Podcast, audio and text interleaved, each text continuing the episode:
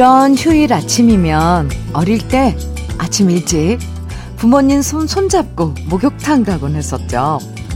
뜨거운 탕 안에서 왜 시원하다고 말하는지 이해가 안 됐지만 그래도 목욕하고 나와서 바나나 우유 먹는 맛에 엄마가 팍팍 때밀어주는 게 아파도 꼭 참았어요.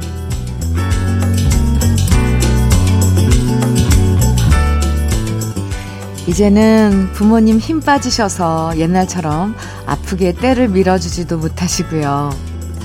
여름엔 수영장 대신 냉탕에서 첨벙대던 기억도 가물가물하지만요. 그래도 휴일에 부모님과 함께여서 좋았던 기억은 여전히 남아있어요. 나중에 그리워질 오붓한 추억, 오늘 하루 가족들과 만들어 보면서 7월의 마지막 날 함께해요. 토요일 주현미의 러브레터예요. 7월의 마지막 날인 토요일 주현미의 러브레터를 열어준 노래는 이정선의 여름이었습니다. 7686님의 신청곡이었어요. 덥다라는 얘기만 하다가 7월이 다 지나가 버린 느낌이죠. 항상 한 달이 마무리되면 시간 참 빠르다 생각되지만 올 7월은 유난히 더 그런 것 같아요. 너무 더워서 올여름 빨리빨리 지나가 버려라 하다가 또 너무 빨리 지나가 버리면 아쉬울 것 같아서 붙잡고 싶어지고 마음이 이랬다 저랬다 하는 요즘이네요. 그래도 우리 어릴 때 별거 아니지만 부모님이랑 목욕탕 간 기억이 오랫동안 남아있는 것처럼요. 가족들과 별거 아니지만 맛있는 거 해먹고 멀리 가지 않아도 동네에서 같이 놀면서 즐거운 추억은, 추억은 만들어 보자고요. 아무것도 안 하고 그냥 흘려보내기엔 진짜 아쉬운 7월이잖아요. 3195님 사연 주셨죠. 네. 아내가 미용학원을 다니는데요. 제 머리를 다듬어 준다길래 아내 믿고 맡겼더니 한참을 다듬었는데 점점 머리가 짧아지는 거예요. 지금 거의 삭발을 만들어 놨습니다. 아내를 너무 믿었나 봅니다. 네. 이제 시작인, 하시는 거죠? 부인께서 미용 기술을 음, 익히시는 과정이잖아요. 그럼 그 실습 대상으로 이 머리 막 머리 디자인 맡기는 건 가족의 의무입니다. 누구 머리를 이렇게 작사를 내겠어요? 아, 죄송합니다. 속상할 텐데 이거 좀 약간 멋있게 아 좀 심각하게 받아들이시라고 아 얘기하려는데 좀 3195님께서는 많이 속상하시겠지만 어쩌겠어요. 네. 가족이 지금 미용 기술을 익혀서 자격증을 따야 될 그런 상황인데 뭐 맡기셔야죠. 죄송해요. 그래도 잘하셨다고 제가 응원, 응원해 드릴게요. 아니, 위로해 드릴게요. 아, 네. 갑자기 말이 없, 제가 미안해지는데요. 노래 듣죠. 6679님, 이재성의 그 집 앞, 6291님, 신청해주신 노래는 최용준의 갈채예요. 두 곡 이어드립니다. 이재성의 그 집 앞, 최용준의 갈채 두 곡 신청곡으로 함께 들었습니다. 주현미의 러브레터 함께하고 계세요. 3013님이 보내주신 사연 소개해 드릴게요. 저는 요즘 아침에 몇 명과 함께 애들 학원비 벌려고 땀 흘리며 쇼핑몰에서 판매하는 제품들 포장하고 있어요. 에어컨이 없어서 선풍기만 틀어놓고 일하느라 진짜 많이 덥거든요. 그래도 월급 생각하면 저도 가정 경제에 보탬이 될 수 있다는 생각에 힘이 나네요. 남편은 저보다 더 오랜 시간을 일하니까 더 힘들 거예요. 제가 직접 일해보니까 다른 사람들 힘든 것도 알게 되네요. 이래서 사람은 일하고 경험해봐야 하는 것 같아요. 이런 사연 주셨어요. 3013님. 아, 이 무더위에 가정 경제의 보탬이 되게 지금 일터에서 일하고 계신데요. 저는 응원합니다. 아이스 커피 응원의 선물로 보내드릴게요. 그리고 3013님께서 하신 말씀 다 맞는 말이에요. 그래서 사람은 일하고 경험해 봐야 한다는 거. 맞아요. 6924님, 사연이에요. 주디, 안녕하세요. 매일매일 잘 듣고 있습니다. 이렇게 사연 보내기는 처음이네요. 늘 어리다고만 생각했던 아들이 월요일 군입대를 앞두고 있네요. 잘 자라주고 착한 아들 군 생활 잘할 수 있게 주디가 응원 좀 부탁합니다. 훈련소는 포항입니다. 우리 아들 고맙고 대견하네요. 사랑한다, 아들. 아, 월요일이면, 월요일, 어, 입대면 이제 이틀 남았네요. 잘하고 올 거예요.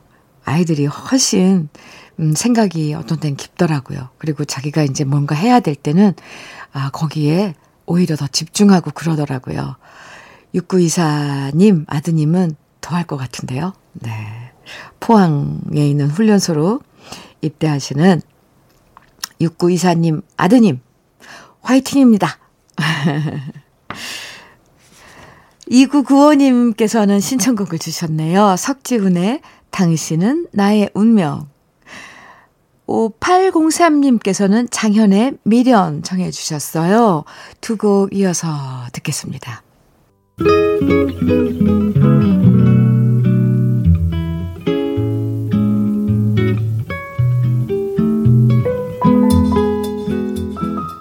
마음에 스며드는 느낌 한 스푼. 오늘은 독일의 작가 헤르만 헤세의 들을 지나서입니다.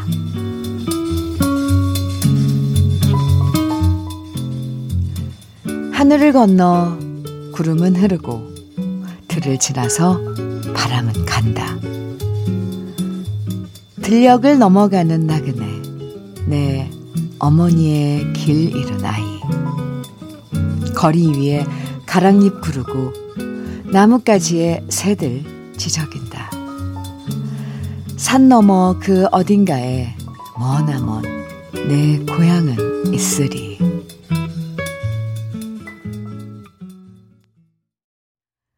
주현미의 러브레터. 오늘 느낌 한 스푼에 이어서 들으신 노래는 박양숙의 어부의 노래였습니다. 5357님께서 신청해 주시기도 한 노래예요. 오늘 느낌 한 스푼은요, 헤르만 헤세의 들을 지나서라는 시를 소개해 드렸는데요. 음, 어릴 때, 고향이 답답하게 느껴지고 부모님 곁을 떠나서 자유로워지고 싶어서 멀리 떠나보지만 어느 순간은 다시 부모님 곁으로 또 고향으로 돌아가고 싶은 귀소 본능이 생겨나죠. 그래서 잠깐만이라도 힘들 땐 부모님 찾아뵙고 얼굴 보고 손 한번 잡고, 네. 그렇게만 하고 와도 마음이 편해질 때가 있잖아요. 어쩔 수 없이 혼자 견뎌내야 하는 일도 많지만, 그래도 혼자가 버거울 땐 부모님 생각, 고향 생각하면서 잠시 힘든 짐을 내려놓는 것도 필요한 것 같아요. 3623님께서, 음, 박구윤의 나무꾼 청해 주셨네요. 9618님께서는 영탁의 찐이야 청해 주셨고요. 두 곡 이어드릴게요. KBS 해피 FM 주현미의 러브레터 함께하고 계십니다. 2004님께서 주신 사연이에요. 일주일간의 휴가를 마치고 돌아와 보니 앞불사 집안이 이 더위에 서늘합니다. 아, 에어컨을 끄는 걸 잊고 떠났습니다. 휴가 기분에 들떠서 잊고 떠났는데 이번 달 전기료 폭탄을 맞게 됐어요. 저희는 원래 에어컨을 잘 켜지 않아서 한여름 내내 7일이나 켤까 그 정도인데 한여름 분을 다 쓴 셈이네요. 그냥 웃고 말았습니다. 이놈의 정신머리 어쩜 좋을까요? 일주일 동안 에어컨은 돌아간 거네요. 그러니까. 네, 이왕, 뭐, 지나간 거 어쩔 수 없죠. 그래도 그 순간만큼은, 아니, 안 좋았을까요? 시원해서 왜, 시, 더운 데 있다가 시원 데, 시원한 데 들어가면 왜 숨이, 가슴 깊이까지 이렇게 숨이 쉬어지잖아요. 그 한순간은 좋으셨을 것 같아요. 아, 오늘 제가 왜 이러죠? 위로 아닌 위로라고 하는다는 게. 그나저나 전기세 어떡해요? 네. 제가 같이 속상해 해드릴게요. 김재영님께서는요, 안녕하세요. 저는 에어컨 설치 기사입니다. 요즘 진짜 일이 폭주를 하고 있어요. 점심 제대로 먹을 시간이 없어서 요즘 잠깐 컵라면 먹으면서 쉬다가 다시 다른 집으로 출동합니다. 저뿐만 아니라 설치 기사님들 모두 힘내라고 응원 좀 해주세요. 이렇게 사연 주셨어요. 느낌표를 막 보내주셨어요. 김재영님, 얼마나 힘드실지. 특히 지금 밖에서 일하고 계신 분들은 충분히 공감을 할 거예요. 특히 이 에어컨 설치 기사님들은 저도 그렇게 들었는데, 뭐, 주말도 없다고 요즘 바빠서 그러시더라고요. 건강 챙기셔야 돼요. 재영 씨, 밖에서 일하실 땐 정말 건강, 챙기셔야 돼요. 어쨌건, 재영 씨 같은 분들이 있어서 그래도 우리, 어, 실내에서 일하고 이런 사람들 에어컨 켜고 그러잖아요. 감사합니다. 아이스 커피 보내드릴게요. 4385님께서 신청해주신 노래입니다. 손현희의 이름 없는 새. 최주라님께서 신청해주신 노래는 신명훈의 슬픈 우리 사랑이고요. 1338님의 신청곡 SG 워너비의 라라라. 세 곡 이어드립니다. 주현미의 러브레터 1부 끝곡입니다. 7715님의 신청곡 박인희의 겨울바다. 같이 듣고요. 잠시 후 2부에서 만나요.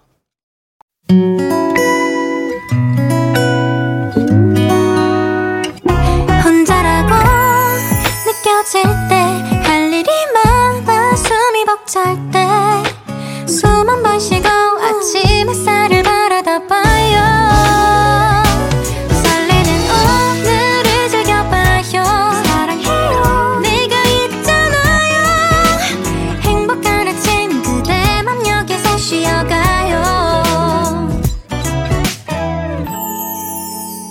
주현미의 Love Letter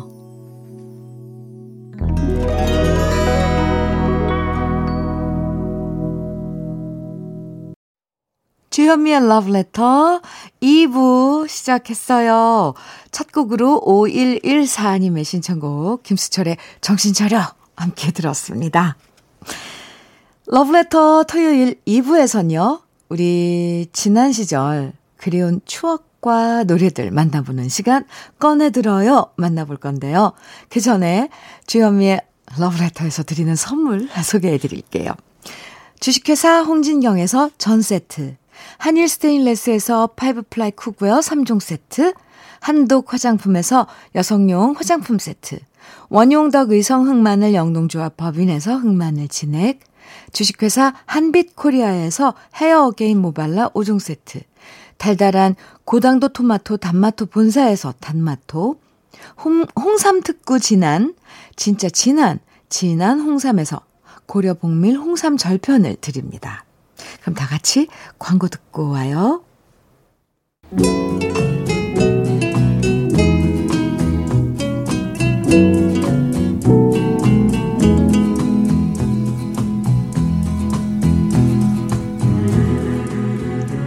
그리운 추억과 노래를 다시 꺼내서 만나봅니다. 토요일에 함께하는 꺼내들어요. 사연 소개된 분들에겐 모두 치킨 세트 선물로 드리고요. 첫 번째 사연의 주인공은요, 유순정 씨입니다.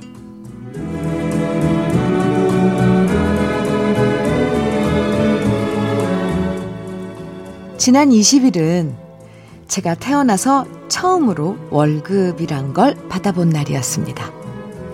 고등학교 졸업하자마자 결혼한 저는 아이 셋 낳고 시부모님 모시면서 살았거든요.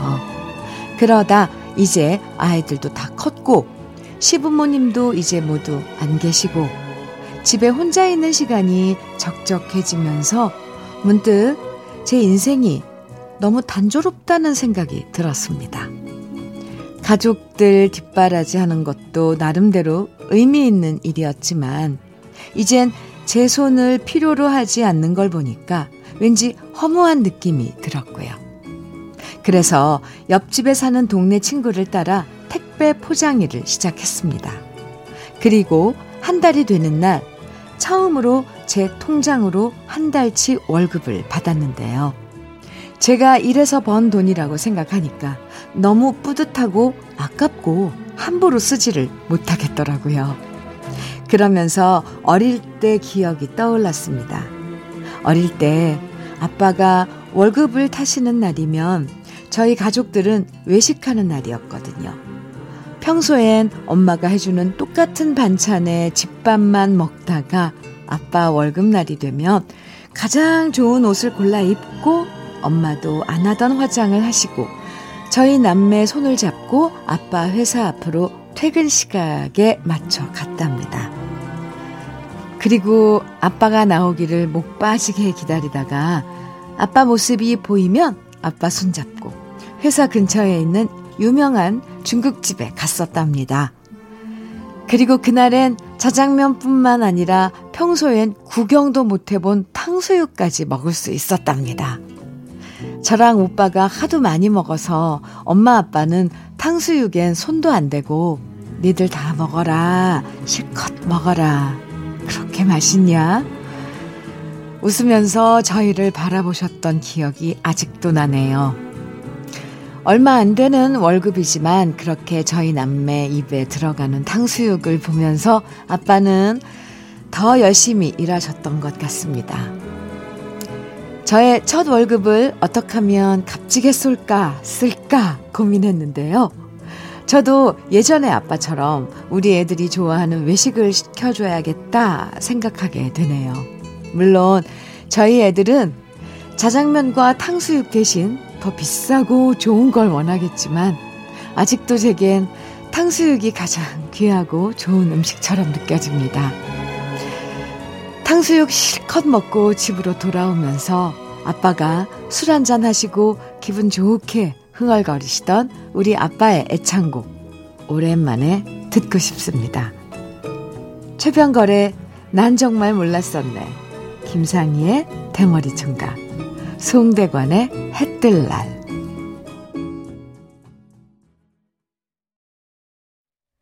유순정 씨, 추억의 노래 잘 들으셨어요? 우리 어릴 땐 아빠 월급, 월급날이 정말 최고로 좋았잖아요. 그때 엄마가 반찬도 맛있는 거 해주시고, 온 가족 외식도 할 수 있었고, 음, 요즘에는, 아, 요즘에도 그렇죠, 사실. 물론, 월급날이 제일 좋지만, 월급 봉투가 아니라 그냥 통장으로 온라인 입금이 돼버리니까, 월급이 들어오자마자 또 그냥 통장에서 쏙쏙 빠져나가 버리니까 옛날 같은 느낌 덜한 것 같아요. 딴 건 몰라도 월급날 하루는 진짜 부자 된 느낌이었는데 말이에요. 유순정 씨 사연 보내주셔서 감사하고요. 치킨 세트 보내드릴게요. 음, 그럼 꺼내들어요. 두 번째 주인공 강형철 씨 사연 이어집니다.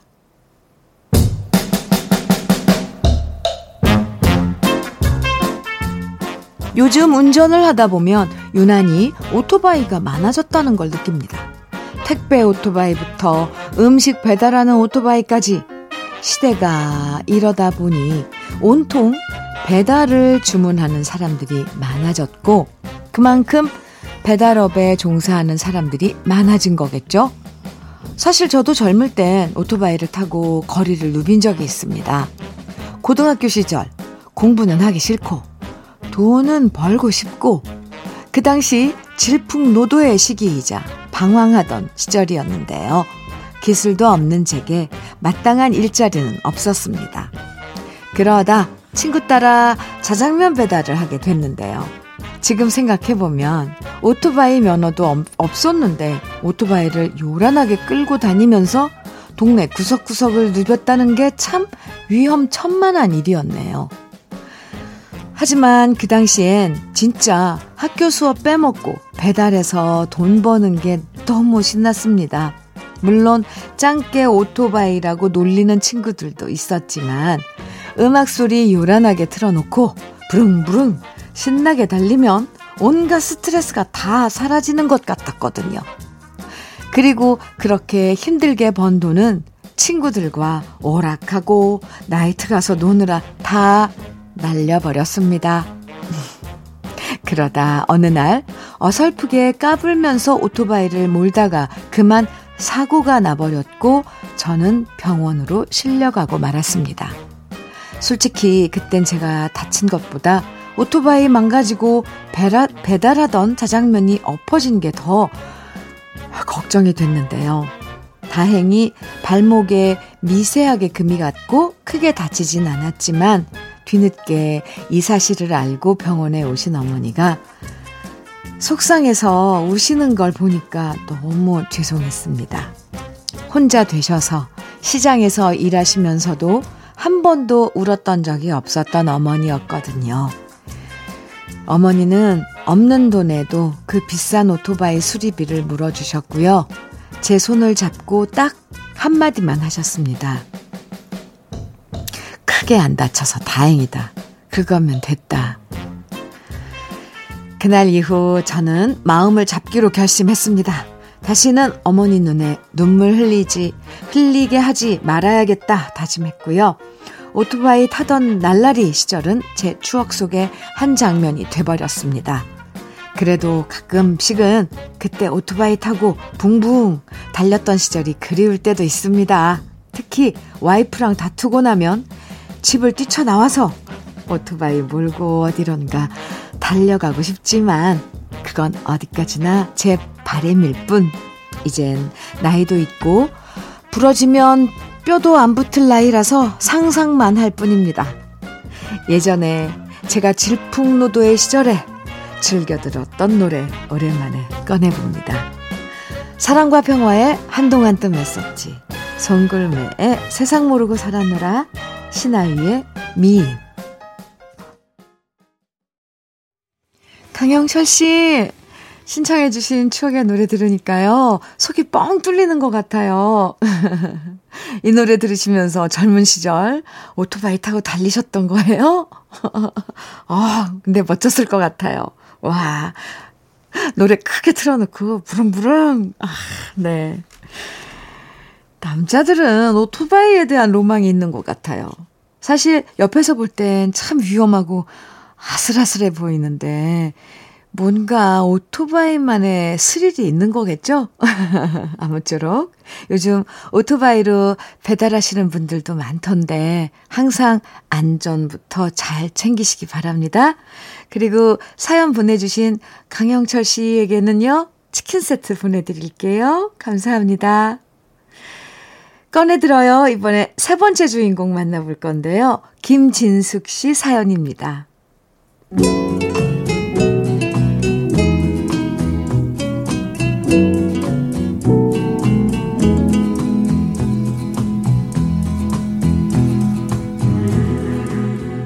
얼마 전 기사를 보다가 너무 서운한 소식을 들었습니다. 종로에 있던 서울극장이 사라진다는 얘기였어요. 요즘엔 전국적인 체인 영화관이 많아지다 보니까 제가 젊은 시절 즐겨 찾았던 추억의 영화관들이 하나 둘 사라져 버려서 너무 안타까워요.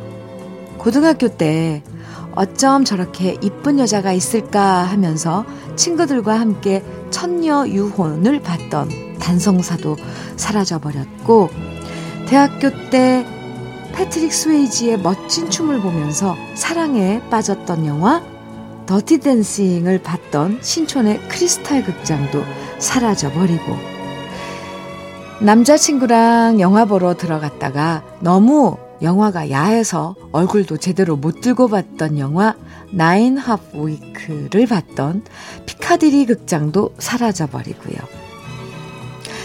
정말 옛날 저의 추억이 녹아있는 단관 극장들이 사라져버리니까 왜 이렇게 서글픈지 모르겠습니다. 제가 어릴 땐 영화를 보려면 충무로나 종로로 갔거든요. 특히 서울 극장은 제가 좋아했던 극장이었는데요. 제 남편과 데이트할 때 자주 갔던 곳이어서 더 그런 것 같아요. 고등학교 때부터 교회에서 만난 친구였던 남편과 저는 영화 보는 걸 너무 좋아해서 항상 주말이면 극장 데이트를 했는데요. 저희가 좋아했던 극장이 서울극장이었거든요. 8월 31일까지만 영업을 하고 문을 닫는다는 뉴스를 보고 나서 저랑 남편은 주말에 종로에 가기로 했답니다. 사실 경기도에 살다 보니까 서울에서 영화 볼 일이 별로 없었는데요. 이번엔 우리의 추억이 깃든 서울극장에서 꼭 영화 한 편 보고 오자 약속했어요. 그동안 많은 추억을 선물해주고 사라져버린 모든 극장들에게 고맙다는 얘기와 수고했다는 얘기를 전해주고 싶어지고요. 단관 극장들에서 봤던 추억의 영화들을 주제가, 추억의 영화들 주제가 오랜만에 꺼내봅니다. 공포의 외인구단 주제곡이었던 김도향의 외인구단. 굿모닝 대통령의 주제곡이었던 오석준, 장필순, 박정훈의 내일이 찾아오면 그리고 비 오는 날의 수채화 중에서 김현식, 강인원, 권인하의 비 오는 날의 수채화. 남편과 토요일에 극장 가는 길 추억을 더듬으며 함께 듣고 싶습니다. 김진숙 씨 사연 읽으면서 저도 예전에 종로나 충무로에서 영화 봤던 기억이 떠올랐어요. 단성사 피카디리 극장. 이젠 사라졌네요. 또 예전엔 동네마다 극장들이 꽤 많았잖아요. 동네 극장은 규모는 작아도 동시상영 이렇게 해주는 곳도 많았고요. 아, 이젠 모두 추억이 돼버렸네요. 사연 보내주신 김진숙 씨, 남편과 오랜만에 극장 나들이 잘 하시고요. 치킨 세트 선물로 보내드릴게요. 오늘도 주현미의 러브레터 꺼내들어요 함께 했는데요. 여러분의 추억과 오랜만에 꺼내 듣고 싶은 추억의 노래들 주현미의 러브레터 홈페이지 들어오셔서 꺼내 들어요 게시판에 많이 남겨주세요. 주현미의 러브레터 어, 조경민 씨가 청해 주신 추가열의 행복해요 끝곡으로 함께 들어요. 7월의 마지막 날을 차분하게 마무리하는 시간 가져보면서 내일 아침 8월의 첫날 다시 만나요. 지금까지 러브레터 주현미였습니다.